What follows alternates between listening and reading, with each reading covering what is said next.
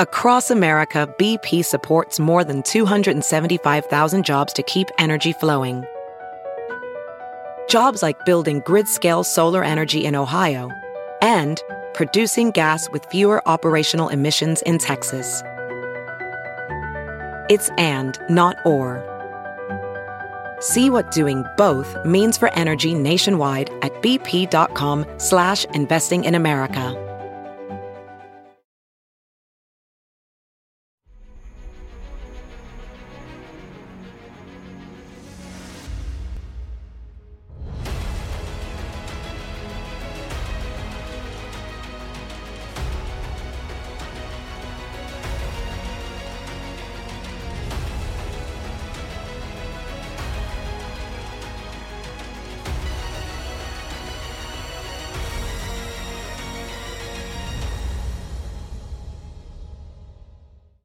Hi, everyone. Judge Andrew Napolitano here for Judging Freedom. Today is Monday, September 25th, 2023. In a minute, Ray McGovern. And why does the CIA hate President Putin?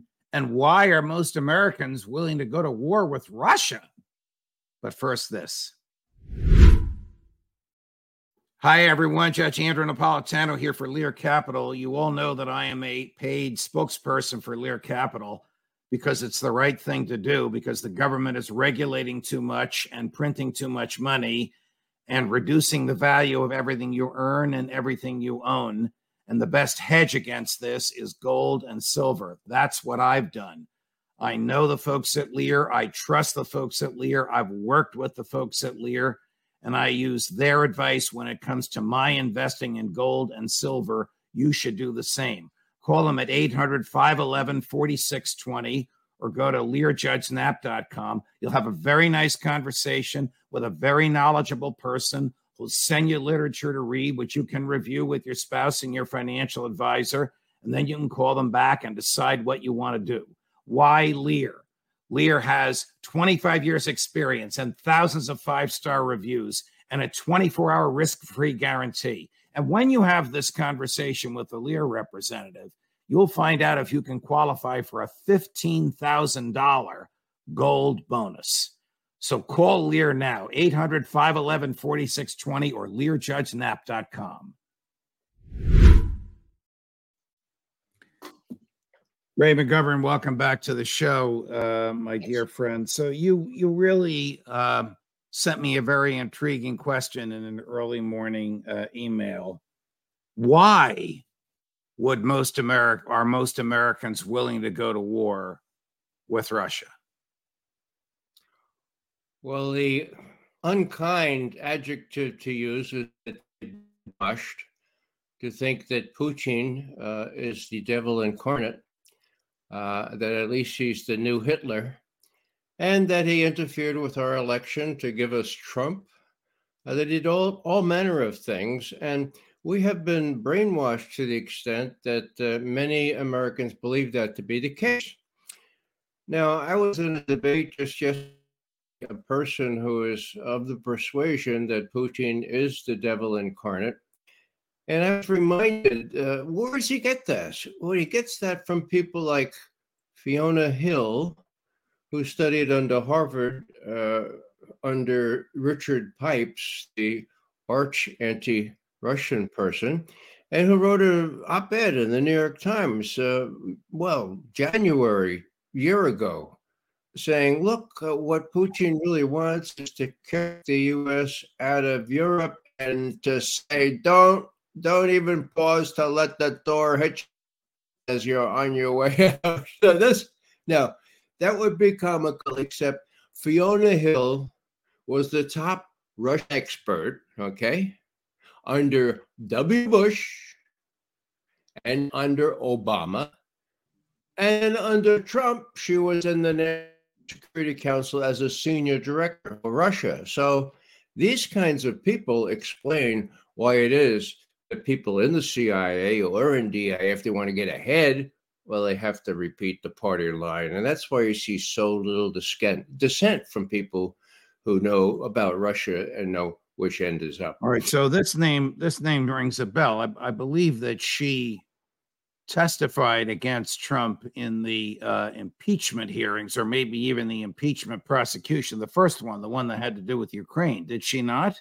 She did indeed. Yeah. Okay, and is she former uh, CIA or or intelligence community, but not CIA? Uh, intelligence community, but not CIA. She was brought in at the very top, at the superstructure, uh, the National Intelligence Council, under the Director of National Intelligence, that's Avril Haines. So she was made the top national intelligence officer for Russia. Okay. That means she has purview over 16 or 17 intelligence agencies and whatever any of them say about Russia. And if if they don't believe that Putin wants to kick the U.S. out of Europe and not and not wait till the door hits them on the backside of them, guess if they're going to get ahead. Why why does the CIA or why do the uh, her her her colleagues in the intelligence community hate Putin? Uh, let me back it up. Is it hatred or is it fear? Wh- which is the emotion that they have towards President Putin? Uh, if you want to get along, you go along. Right. Now, after Bobby Gates and Bill Casey made sure that all Russian or Soviet analysts believed that uh, that the USSR never really caved in, and that Putin is just a representative of the old imperial imperial Soviet Union. Uh, if unless a Russian analyst said that, they didn't get ahead, and so you end up with a bunch of uh, malleable managers, and of course, Supremo here, Fiona Hill, is the supreme manager of all the malleable managers. So it's really no it's not really a mystery why even Biden and others are being misguided into thinking this is a one this is a terrific threat. You know, Judge, let me just adduce one little thing that I, I like to focus on.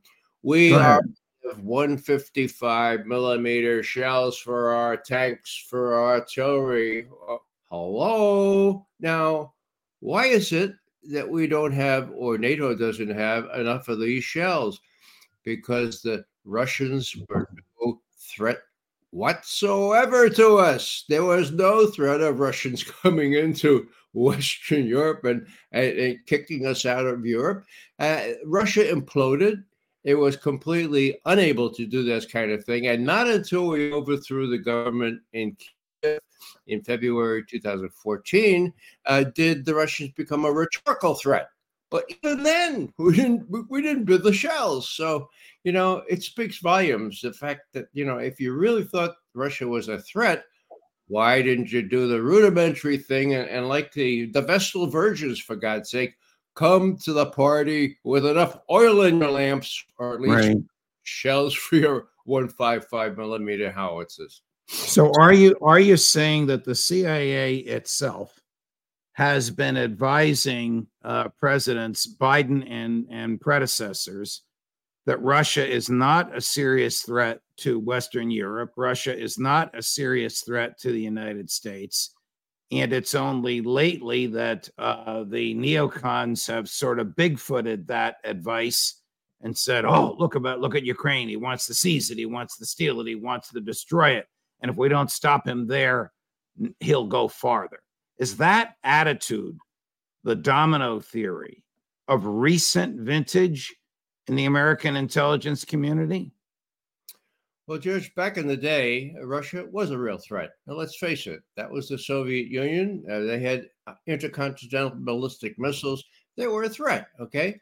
But then they imploded and then they became zero threat. 2000, 2000 when 2001 when Putin took over. Okay, let, let me just stop you. The threat was the old Soviet Union. The Correct. zero, the zero threat is the modern day Russia. The transformation, Yeltsin, Gorbachev, Putin, changed radically the the threat uh, aspect for the U.S. and for Western Europe. Do I have that correct? You do have that correct. Now, if you go back to 1990, 1991, when Yeltsin came in, uh, he was a drunk, and Bill Clinton knew how to exploit drunks.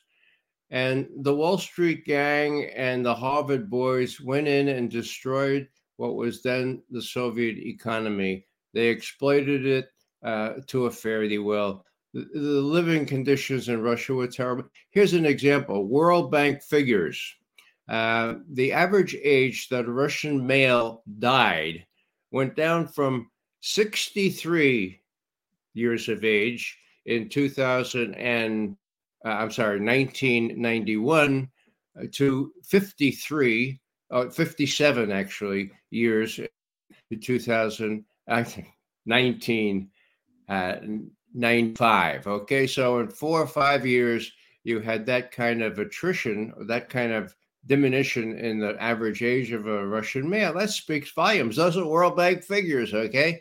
Then Putin comes in and he reaches out to NATO and says, Hey, I'm no threat. Let let me join NATO. And Bill Clinton says, Well, no, that would not be very good to sell arms because we need it. I didn't say this to Putin, but we need an enemy, okay? Right. We we need an enemy to demonize. We need an enemy to fear. We need to feed the military, industrial, congressional, banking, emergency state, welfare, warfare state complex. You got it. And they make no bones about the, the prime objective here is to weaken Russia, uh, to give Russia a strategic defeat, as the CIA uh, director said. And he also said, you know, now we're winning. And the ineptitude of the Russian military has been laid bare for the whole world to see. Delusional, delusional. Will he be held accountable? No. But what I'm concerned about is that the American people believe that. After all, he's got really nice wavy hair and he's got a diplomatic attitude. A diplomat he was. He knows better but he's lying because now he's a cog in the system. And not only is he CIA director, but he's a member of the cabinet, for God's sake. So he serves up information, then he decides on it, and then he serves up more information to justify the correctness of his decision. Give me a break. Hey, it's Kaley Cuoco for Priceline. Ready to go to your happy place for a happy price? Well, why didn't you say so? Just download the Priceline app right now and save up to 60% on hotels. So, whether it's Cousin Kevin's Kazoo concert in Kansas City, go Kevin, or Becky's Bachelorette Bash in Bermuda, you never have to miss a trip ever again. So, download the Priceline app today. Your savings are waiting. Go to your happy place for a happy price. Go to your happy price, Priceline. Welding instructor Alex DeClaire knows firsthand how VR training platforms like ForgeFX can help meet the demand for skilled workers. Anywhere you go look, there's going to be a shortage of welders. VR training can help welding students learn the skills they need to begin and advance in their career. The beauty of virtual reality is it simulates that exact muscle memory that they need. Explore more stories like Alex's at meta.com slash metaverse impact. The uh, consensus uh, of those who uh, watched President uh, Zelensky last week uh, was that his trip to the United States was not nearly uh, what he had hoped for. the audience at the UN was about two thirds to three quarters empty when he spoke. his strongest allies in Europe, the Poles, announced, the, the, the president of Poland announced on the East River in New York, right outside the UN, that Poland would no longer help Ukraine, that Ukraine was like uh, a drowning swimmer uh, pulling down the lifeguards that were sent to help her. President uh, Putin, um, excuse me, President Zelensky uh, begged uh, Speaker McCarthy to let him address a joint session of Congress, and McCarthy, fearing a revolt uh, on the right, said no. and he hopefully believes he got some whispers into his ear uh, from uh, President Biden. But you wouldn't know that from what he said to the Ukrainian people uh, earlier today. Here's a clip of President Zelensky painting his trip to America radically different from the way I've just described it. There is a historic decision by the United States to jointly produce weapons and defense systems, in particular, air defense. This is something that was an absolute fantasy until recently, but it will become a reality. We will make it a reality.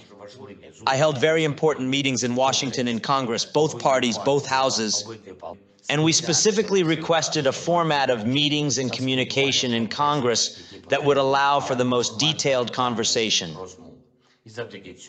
This resulted in more trust, and I heard that support for Ukraine will persist.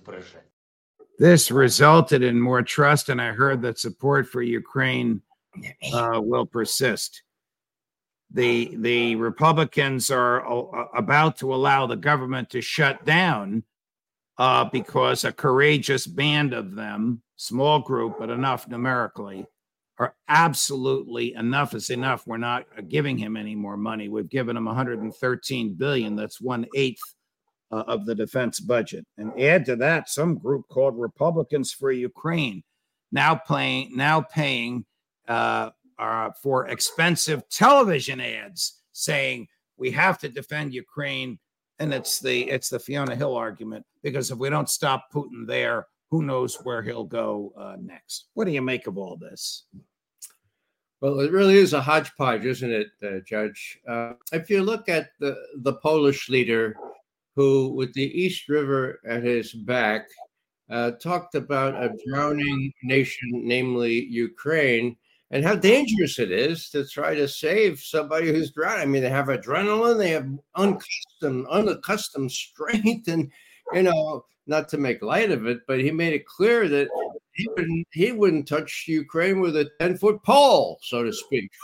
you know, no no pun intended. so so you have that, and then you have him going to, to Congress and meeting the reception that he got in the UN. And you have Rand Paul making it clear that he's going to block any more aid to Ukraine. That's what the Russians and everybody else are looking at. There is a limit to how much how much aid can persuasively be given to Ukraine, given all the needs in our country. And so the denouement is going to come next week when, well, this week, when uh, we have the government's going to close down or not. Meanwhile, Putin's looking at all this he says, "Well, you know, there's no no need for me to to, to hurry. Uh, I'm not going to try to make the deal right now. I'll keep going. I'll keep attriting, attriting, attriting, and we'll see what they. So we'll see what percentage as support fritters away not only the Poles, but the Hungarians and others. As the winter comes on and the Germans start to freeze to death, there's going to be some movement in Western Europe as well as here. The question is whether whether the US and the mainstream media can keep this thing going long enough so that Biden can have a realistic chance to get reelected. I don't mm. think they can, but they think they can they have no other choice. All right, talking about getting reelected, and one of our um, uh, viewers writes in uh, reminding us, you and me, uh, that there are Polish parliamentary uh, elections in three weeks on October 15. Uh, and the Polish president's comments could very well have been just for a domestic uh, Polish political audience, because apparently the idea of giving away Polish funds, money from the Treasury to Ukraine. They've given about 3.3 billion so far. Is not popular, and the government is worried it might be uh, voted out of office. Is this, in your view, do you know from your sources if it is um, a, a, political stunt or a consensus uh, of Polish society? We'll defend our own border, but we're not going to get involved in Ukraine. Well, it's going to be hard to, to backtrack from what has already been said. No more military aid to Ukraine. Now, if the next several weeks indicated that Ukraine actually is not losing, that maybe there's some hope, then I would expect the Polish position. That's not going to happen. And the Polish are not going to be able to back off this thing. They're going to have to say, well, look, we have this grain issue with Ukraine. We're not going to let any more Ukraine grain and, and deplete the, the sources, the the money that our farmers get. So this is a long-term problem. I, I, I you, and I should have mentioned that the immediate effect of this thing has to do with the election. But I would suggest that the longer-term effects will remain in place. That Polish people have had enough of this. I mean, they've been very generous actually in accepting millions of Ukrainian refugees. It's got to stop sometime. If there's no there's no hope for the Ukraine for the Ukrainians, and the Polish will know it before the American populace, then they will react in the same way that their president and their prime minister did at the UN. I just want to switch gears for a minute, though. This uh, this this is in your uh, wheelhouse with respect to um, CIA. Uh, John Ratcliffe, who was the director of national intelligence uh, under President Trump, I think the last year and a half of uh, Trump's term in office, said in an uh, op ed in the Wall Street Journal last week the same thing that Professor Jeffrey Sachs of Columbia University said on Judging Freedom last week. And this has to do with the CIA's study of the origins of COVID. Both accused the CIA of bribing CIA analysts to change their views on the origins of COVID in order to conform to what management wanted. I don't want to get into the the uh, medicine or the virology on the origins of COVID. I want to get into does the CIA bribe its agents to change their reports, or does it just ignore reports that it disagrees with? Toward the end of my tenure at the CIA, there were bribes, but they came they came in the form of of uh, promotions and and elevation and rewards, extra monetary rewards, which were all copacetic. Now, what we're talking about here has to do with Avril Haines, who is now director of national intelligence. Again, she sits above all this. What did she used to be? John Brennan picked her, handpicked her to be his deputy at CIA. Okay. When now, John, when when Brennan was the director of CIA. Yeah. Now she went to the National Security Council. Why was that? Well, because John Brennan was caught red-handed hacking the computers of the Senate Intelligence Committee that was right. investigated John Brennan. okay. So what happened? Well, she went to the NSC to investigate that. And guess and what? To, and to and to exonerate him. Yeah, she found no no no problem. That was all a bad mistake. Right. So so the point is the CIA will lie and cheat and bribe its way out of any mess. It has to do with people. Now, the more important thing about Avril Haines is because she was put in charge of the investigation of the origins of COVID, for God's sake.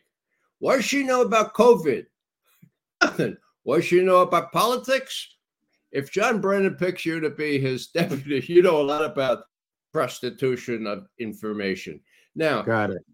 If she chose some malleable people that would say, "Well, you know, you know, maybe, maybe we could make, we could say that." Well, that's that's what happens when you have a corrupt intelligence apparatus. That's what she did. I, you know, Bobby Kennedy has put out chapter and verse on this. It's very clear that she had a key role. Why the National Security Council? A key role in in dovetailing the conclusions of of the whole government on the origins of COVID. That is about as bad as it gets. Ray, thank you very much. Uh, very, very insightful, uh, very helpful. And of course, I very much appreciate your uh, joining us today. Thank you.